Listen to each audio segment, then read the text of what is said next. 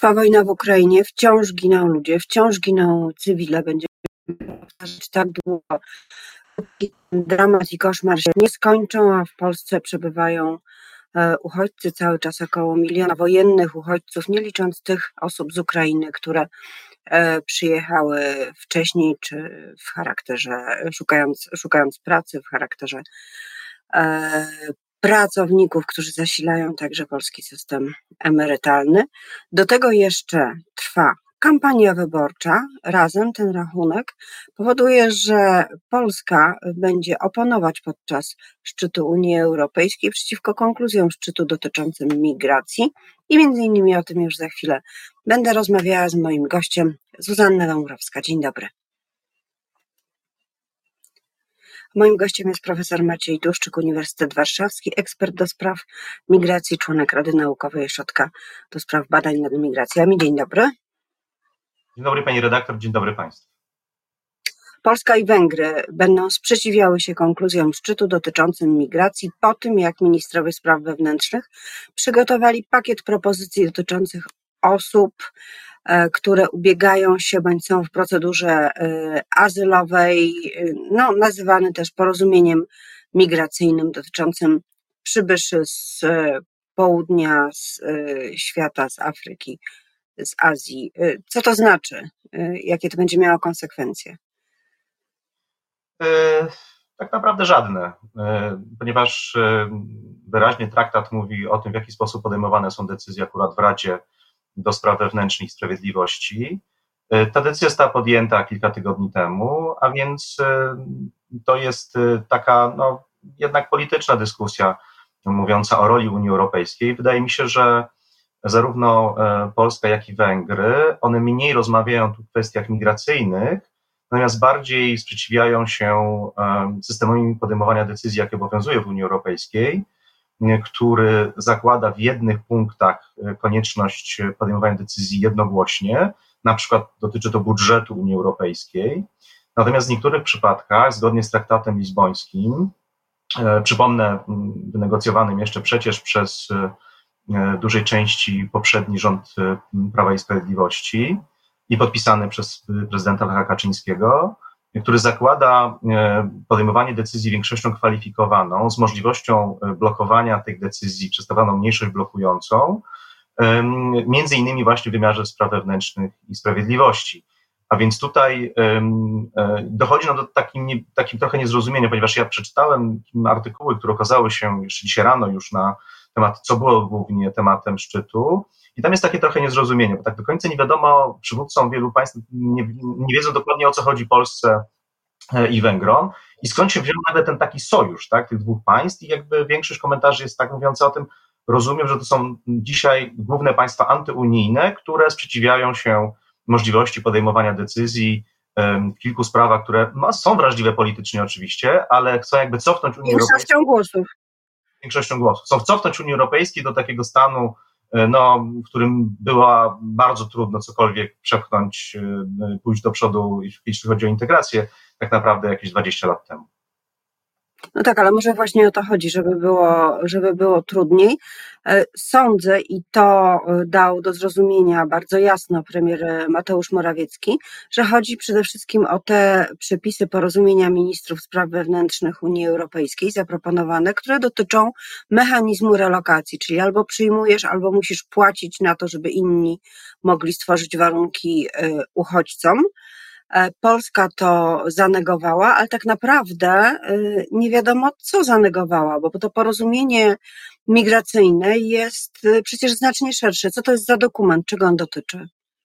Redaktor, jeżeli mogę dosłownie jeszcze jedno zdanie do, do poprzedniego wątku. Otóż pamiętajmy o tym, że jeżeli byśmy w pewien sposób, ten głos polski zostałby wysłuchany i wtedy na przykład jedno państwo zablokowałoby ten pakiet solidarnościowy, który mieliśmy do czynienia w momencie, kiedy przyjeżdżali nas uchodźcy wojenni z Ukrainy. To co by było? Czy możemy sobie w stanie wynaleźć te, taką wtedy sytuację, tak? Gdyby ta dyrektywa nie weszła w życie o tymczasowej ochronie i wszystkie te osoby składałyby wnioski o ochronę międzynarodową w Polsce. Wyobraźmy sobie, jakby Polska wyglądała. My potrzebujemy solidarności w Unii Europejskiej w zakresie migracji, mądrej solidarności, odpowiedzialnej solidarności jak powietrza. Bo migracje będą wezwaniem, tylko jeżeli każde, jeżeli sprowadzimy to, że będziemy blokować wprowadzimy blo możliwość blokowania na każdym, w każdym punkcie, to naprawdę niczego dobrego nie pójdziemy i Unia Europejska się rozpadnie. Po prostu. Migracje będą tym elementem, który spowoduje upadek Unii Europejskiej. Ja to napisałem to już kilka lat temu w takim dużym tekście i ja to podtrzymuję. Znaczy, jeżeli Unia Europejska nie ogarnie się w zakresach migracyjnych, to w tym przypadku może dokonać e, się akt jej po prostu samodestrukcji. E, natomiast odpowiadając na pytanie pani redaktor, to jest taki pakt, który ma bardzo wiele różnego rodzaju przepisów. Tak naprawdę, żeby nasi, nasi słuchacze, e, osoby, które oglądają ten, tę naszą rozmowę wiedziały, to jest 13 aktów prawnych. Na stole leżą dwa podstawowe dotyczące tak naprawdę procedur migracyjnych i procedur azylowych. Natomiast za chwilę powinna być dyskusja o instrumentalizacji migracji. Bardzo ważny dla nas dokument, ponieważ on pokaże o tym, że migranci są używani jako broń w wojnie hybrydowej, a więc to jest to, na czym powinno nam bardzo, bardzo zależeć, czyli kwestia dotycząca no, prowokacji na granicy polsko-białoruskiej. Jak sobie radzić z tymi wyzwaniami, jak sobie radzić z wyzwaniami, jak powstrzymywać Łukaszenkę i Putina, żeby po prostu tego nie mogli robić. I to jest dla nas absolutnie kluczowy akt prawny, ale on już pewnie będzie dyskutowany po wyborach. I czyli teraz już nikt o nim nikt nie będzie mówił. I wyobraźmy sobie, ten pakt leży na stole, jest bardzo dobre zapisy dla nas, przeznaczone są środki finansowe, wzmacniany jest y, Frontex i wiele jeszcze innych instytucji takich, żeby odpowiedzieć na te wyzwania, a nagle na przykład, nie wiem, Włosi mówią o tym, przepraszam, ale wy nie chcieliście być z nami solidarni na naszej granicy, prawda, nie chcieliście pomóc nam rozwiązać ten problem, no to my teraz nie, nie pomożemy wam. Do czego to doprowadzi, tak? Znaczy, do, do, gdzie się znajdziemy na końcu tej dyskusji, na końcu tego dnia? A więc wydaje mi się, że naprawdę jesteśmy w takim momencie przełomowym i powinniśmy się bardzo mocno zastanowić, co jest w polskim interesie. Czy Polska próbowała e, w jakiś sposób w tym porozumieniu zawrzeć kwestię uchodźców z Ukrainy wprost? To znaczy tak, żeby było wiadomo, że my jesteśmy raczej tym krajem, który uchodźców przyjmuje bezpośrednio przez granicę, niż tym, który powinien e, nadrabiać swoje zaangażowanie relokacją. Ja mogę powiedzieć, że oglądałem posiedzenie Rady Unii Europejskiej, szczególnie tą ostatnio najbardziej taką gorącą dyskusję, i Polska nie zgłaszała postulatów w zakresie przeciwko relokacji. Również Węgry też nie zgłaszały tych, tych, tych postulatów. Zgłaszały e, chęć, to co teraz trochę premier Morawiecki kontynuuje, mianowicie zgłaszały chęć przeniesienia dyskusji na ten temat na Radę Europejską, ale przypomnę, że Rada Europejska na ten temat odbyła się w lutym, 9 lutego od obecnego roku i tam podjęto pewnego rodzaju konkluzje i powiedziano o tym, że Rada Europejska nawołuje Radę Unii Europejskiej, Komisję Europejską do podjęcia pilnych działań w zakresie wypracowania paktu migracyjnego. I polski premier wówczas się pod tym podpisał. I, i Rada z Komisją Europejską zdecydowała się o to, żeby to, żeby to kontynuować i taka procedura została taka procedura została zrealizowana. A więc tutaj wtedy przedstawiciel Polski powiedział, nie, nie, nie, to my się z tym nie zgadzamy, chcemy, żeby to Rada Europejska się na ten temat dyskutowała. A więc tam nie było merytorycznej dyskusji tak naprawdę, tylko chęć przeniesienia na ten szczebel wyższy polityczny, chyba żeby trochę grać tą kwestią tak naprawdę, a nie żeby załatwić, załatwić sprawy, bo było wiadomo, że Węgry i tak i tak to zablokują. No bo Węgry moim zdaniem grają trochę migracjami dzisiaj po to, żeby odłożyć kwestię z pomocy wsparcia dla Ukrainy. Lepiej dla Węgier koncentrować się na migracjach, niż realnie mówić o pomocy dla Ukrainy. Pamiętajmy o tym, że leży pakiet 50 miliardów pomocy do 2027 roku i leży również pakiet wsparcia dla uchodźców wojennych z Ukrainy, czyli to jest ta realizacja czeskiego postulatu z takiej deklaracji, która została dołączona, dwóch miliardów wsparcia bezpośredniego dla państw dotkniętych kryzysem uchodźczym z Ukrainy, czyli Polski, między innymi Czech. A więc naprawdę wydaje mi się, że mamy do czynienia z jakąś taką grą, którą Polska trochę zachowuje się nieracjonalnie, bo chyba nam, nam powinno bardzo, bardzo zależeć z jednej strony rozwiązać problem migracyjny, czyli prowokacji e, na granicy polsko-białoruskiej, otrzymać środki na wsparcie uchodźców wojennych z Ukrainy, no i wspierać Ukrainę jak to jak najbardziej można, czemu przeciwiają się Węgry. A więc dla mnie jest to jakiś matrix, naprawdę, ja nie rozumiem tego. Doszliśmy do doszliśmy do, do sedna politycznego sporu, y, a nie merytorycznego wokół kwestii migracji, chyba zważywszy na to, że mamy kampanię wyborczą i pojawił się postulat przeprowadzenia referendum w sprawie ustaleń e, tego pakietu azylowego, czy też y, porozumienia. E, czy sądzi Pan, że jest możliwe obecnie na tym etapie, czy też do, do końca lata, chociaż wiadomo, że w sierpniu Unia pracuje znacznie wolniej. E, sformułowanie takiego pytania, które będzie precyzyjnie dotyczyło e, materii tego dokumentu, bo jak na razie no jest to tak niekonkretne, że właściwie nie wiadomo wobec czego trzeba będzie, trzeba byłoby głosować. Znaczy, po pierwsze, uważam, że referenda to jest coś, co w Polsce nie ma specjalnie dużej tradycji, a szkoda, bo ja uważam, że ta bez, demokracja bezpośrednia jest bardzo ważna ale wydaje mi się, że dzisiaj nikt nie skonstruuje pytania, które jest w stanie, e, ci, którzy to pytanie zadają, rozumiem w intencji, żeby poznać odpowiedź społeczeństwa, uzyskają tę odpowiedź. Ponieważ jeżeli to pytanie brzmiałoby w jakiś sposób następujący, czy Polska przeciwstawia się przymusowej relokacji migrantów z Unii Europejskiej do Polski, to że 99% 9% społeczeństwa powie, że, że, że, że się sprzeciwia, natomiast nie ma takiego tematu ponieważ relokacja jest instrumentem dobrowolnym tak naprawdę. Znaczy państwo, jeżeli mówi o tym, mam pewne zasoby, y, mam ośrodki dla uchodźców i mogę przeprowadzić tę procedurę, a jeszcze ktoś mi za nią zapłaci y, w ramach tego budżetu Unii Europejskiej 20 tysięcy euro, dlaczego mam tego nie zrobić? A z jednej strony powstaje ten fundusz składkowy, którym będą poszczególne państwa płaciły za, zaznaczam, za przeprowadzenie procedury i utrzymanie osób, których, które uprawdopodobniły możliwość uzyskania E, ochrony międzynarodowej na terytorium Unii Europejskiej. To trwa kilka miesięcy, a więc to kosztuje, a więc tutaj Unia Europejska nie chce pozostawiać tych państw samych, tylko mówi o tym, stłuszmy się wszyscy w ramach Solidarności, żeby te państwa nie były poszkodowane, ale również może wprowadzić tak zwane środki zaradcze. Środki zaradcze na przykład jest wysłanie strażników granicznych, do, żeby strzeżyć granice, to jest szpital jakiś, gdyby na przykład, nie daj Boże, coś się wydarzyło na plaży, tak jak już mieliśmy, to jest szpital polowy, to są bardzo różne rzeczy. Na przykład Polska udziela takiego wsparcia. Ostatnio mieliśmy taki, e, żeby być konkretnym, mieliśmy taki problem z przejęciem polskiego samolotu Straży Granicznej nad, e, niedaleko Rumunii. No i właśnie to była ta pomoc, tak? Więc ta pomoc jest wtedy rozliczana. Mówimy o tym, że Polacy wysłali samolot, Polacy mają presję migracyjną, to oczywiście już nie mogą płacić, nie mogą przyjmować więcej uchodźców, no bo to byłoby absurdalne. A więc wydaje mi się, że zadanie takiego pytania byłoby nam niezmiernie, niezmiernie um, trudne. Ja bym odwrócił takie pytanie. Na przykład, gdybyśmy chcieli zadać to, czy Polska powinna efektywnie walczyć z przemytnikami ludzi? Albo czy Unia Europejska powinna y, walczyć z przemytnikami ludzi? No też jest odpowiedź absolutnie oczywista. Powinna użyć wszystkich instrumentów do walki z, y, z przemytnikami. Tak, ale, ale, ale, ale wtedy po co referendum? ale po co referendum?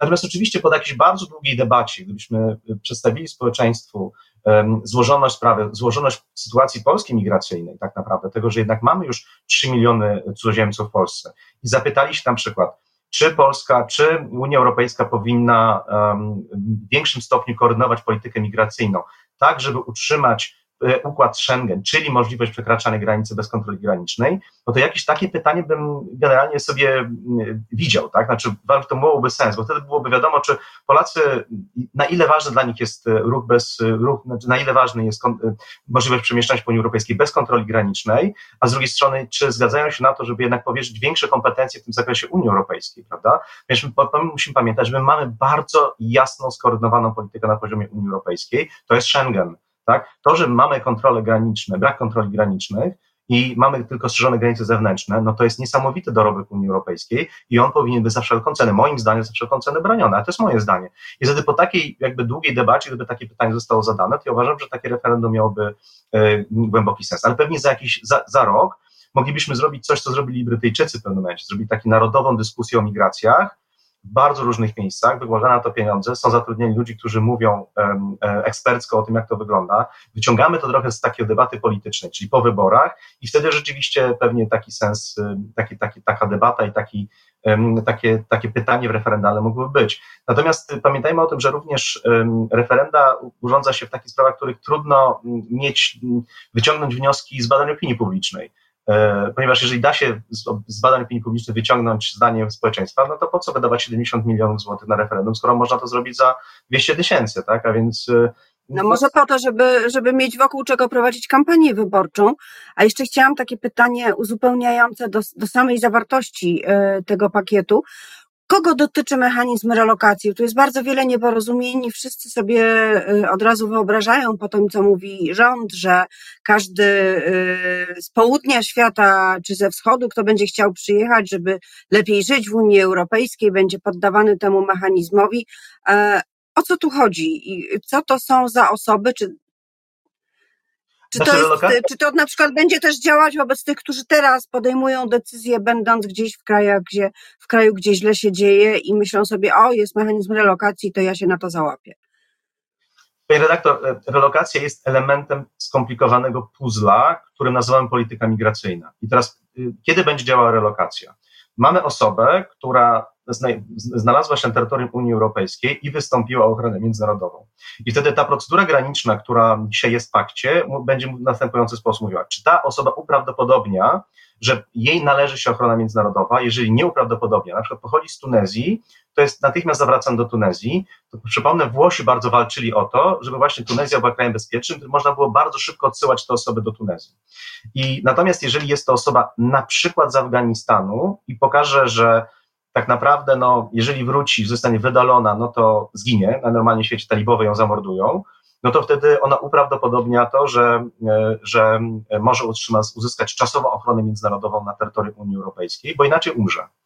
I teraz taka osoba jest sprawdzana bardzo dokładnie przez służby, czy nie nosi ryzyka, czy przypadkiem nie ma, mm, pobierając odciski palców, sprawdzane jest tak zwanym Eurodacu, czyli takiej sieci, całej takiej bazie, czy, czy wcześniej nie popełnił jakiegoś przestępstwa na przykład w różnych bardzo miejscach Europy, ale również świata, bo ta baza jest szeroka. Sprawdzamy ją bardzo dokładnie. Jeżeli nie ma jej bazach i możemy uprawdopodobnić, że ta osoba jest bezpieczna, ona ma prawo do ubiegać się o ochronę międzynarodową. I teraz, jeżeli takich osób jest bardzo dużo w pewnym momencie, jakieś państwo, na przykład jest to Malta, już nie mówimy o tych Włoszech, jest to Malta, i mówię o tym, słuchajcie, no ja mogę przeprowadzić te procedury bardzo, bardzo wolno, nie mam miejsc, będę musiał ich utrzymać, to albo dajcie mi pieniądze na to, pozwolicie mi wybudować dodatkowo środek ja te osoby tę procedurę przeprowadzę, albo część ich zabierzcie ode mnie, bo ja sobie po prostu nie radzę. I wtedy dopiero wchodzi relokacja. Więc naprawdę, znaczy pomysł relokacji, bo tak powiedziałem, mamy jeszcze dwie różne instrumenty finansowe i środków zaradczych. Jeżeli jakieś państwo, na przykład jest to, nie wiem, Finlandia, mówi o tym, dobra, słuchajcie, to dajcie mi 50 czy 100 osób, to ja przeprowadzę tę procedurę, jak się sprawdzą, no to będą mieli papiery unijne, będą mogły mieszkać gdzie chcą, a jeżeli nie, no to po prostu będzie, mm, zatrzymamy je w ośrodku i wydalimy zgodnie z takim wspólnym systemem wydalania takich osób, do, do, na przykład do tej Tunezji, skąd przybyła, bo na przykład oszukała w tej, w tej, tej, tej skąd pochodzi i naprawdę, czy to uprawdopodobnie było prawdziwe czy nie. A więc to jest taki w miarę skomplikowany sposób, ale naprawdę relokacja jest na końcu tego dnia i tak naprawdę jest relokacją dobrowolną w tym, co jest. Oczywiście nie wiemy, co Parlament Europejski jeszcze zmieni w, tym, w tym pakcie. Tak ja bym się dzisiaj, prawdę mówiąc, skupiał na tym, na, na, na, na dyskusji w Parlamencie Europejskim. Chociażby, żeby do tego elementu, który nas bardzo dotyczy, czyli o uchodźców wojennych z Ukrainy, dopisać jedno zdanie, że również w przyszłych, przyszłych raportach Komisji Europejskiej, które będą przygotowywały, które będą badały presję migracyjną, osoby, które otrzymały, które były pod ochroną tymczasową, czyli, czyli uchodźcy wojenni z Ukrainy, z Ukrainy, po wykaśnięciu tej ochrony tymczasowej, ale jeżeli przebywają nadal na terytorium państwa Unii Europejskiej,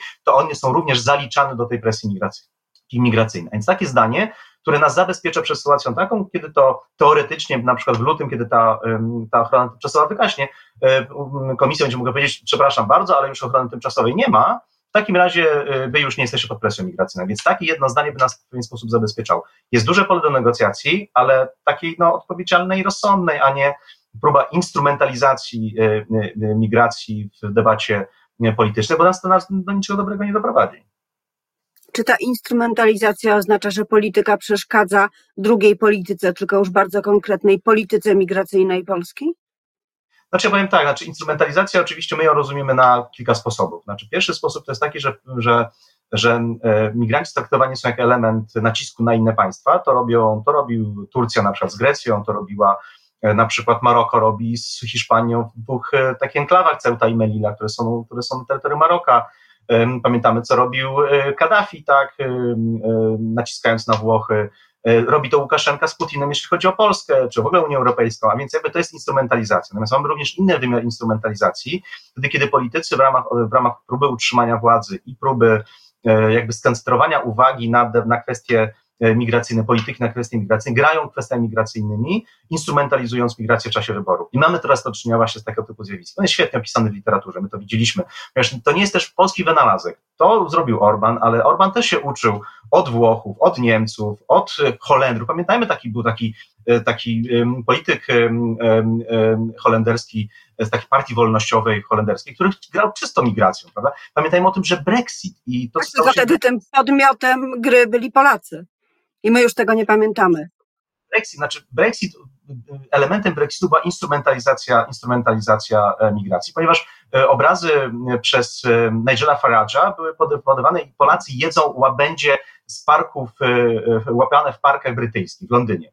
no wiecie Państwo, no to jest czysta instrumentalizacja, prawda? Jeżeli my teraz idziemy w tym samym kierunku, czyli robimy dokładnie to samo. To jest opisane w literaturze, czyli ja jako badacz migracji, mnie to nie dziwi, tylko że w przypadku Polski tak bardzo narażonej na presję migracyjną, z bardzo długą granicą z Białorusią, z obwodem królewickim i niestabilną sytuacją w Ukrainie, wydaje mi się, że ta instrumentalizacja jest po prostu groźna. Jedziemy po bandzie, a może nawet już momentami ją mm, z tej bandy może za chwilę spadniemy. To nie jest dobry scenariusz.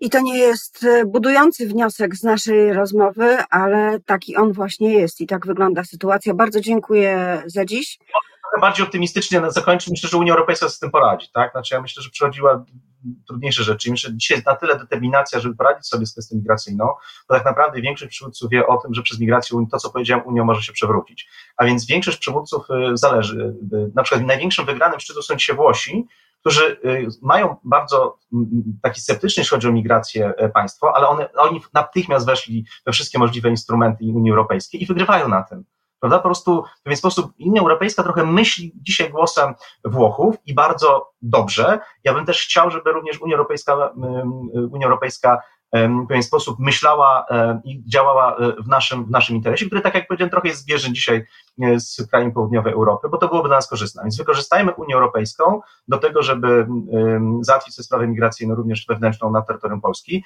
I na koniec powiem tak, naprawdę możemy wycisnąć Brukselkę w tym przypadku. To jest takie hasło kiedyś, prawda, mówiące o tym, że Polska y, ma mieć netto pozytywny bilans finansowy i w tym przypadku naprawdę możemy wycisnąć Brukselkę również finansowo i, i mieć po prostu z tego korzyść, że jesteśmy członkiem Unii Europejskiej. Czyli zmiana e, stwarza, zmiana stwarza szansę, to jednak jest trochę pozytywnej e, tendencji, e, która przed nami. Bardzo dziękuję za rozmowę. Profesor Maciej Duszczyk, Uniwersytet Warszawski. Państwu życzę miłego dnia.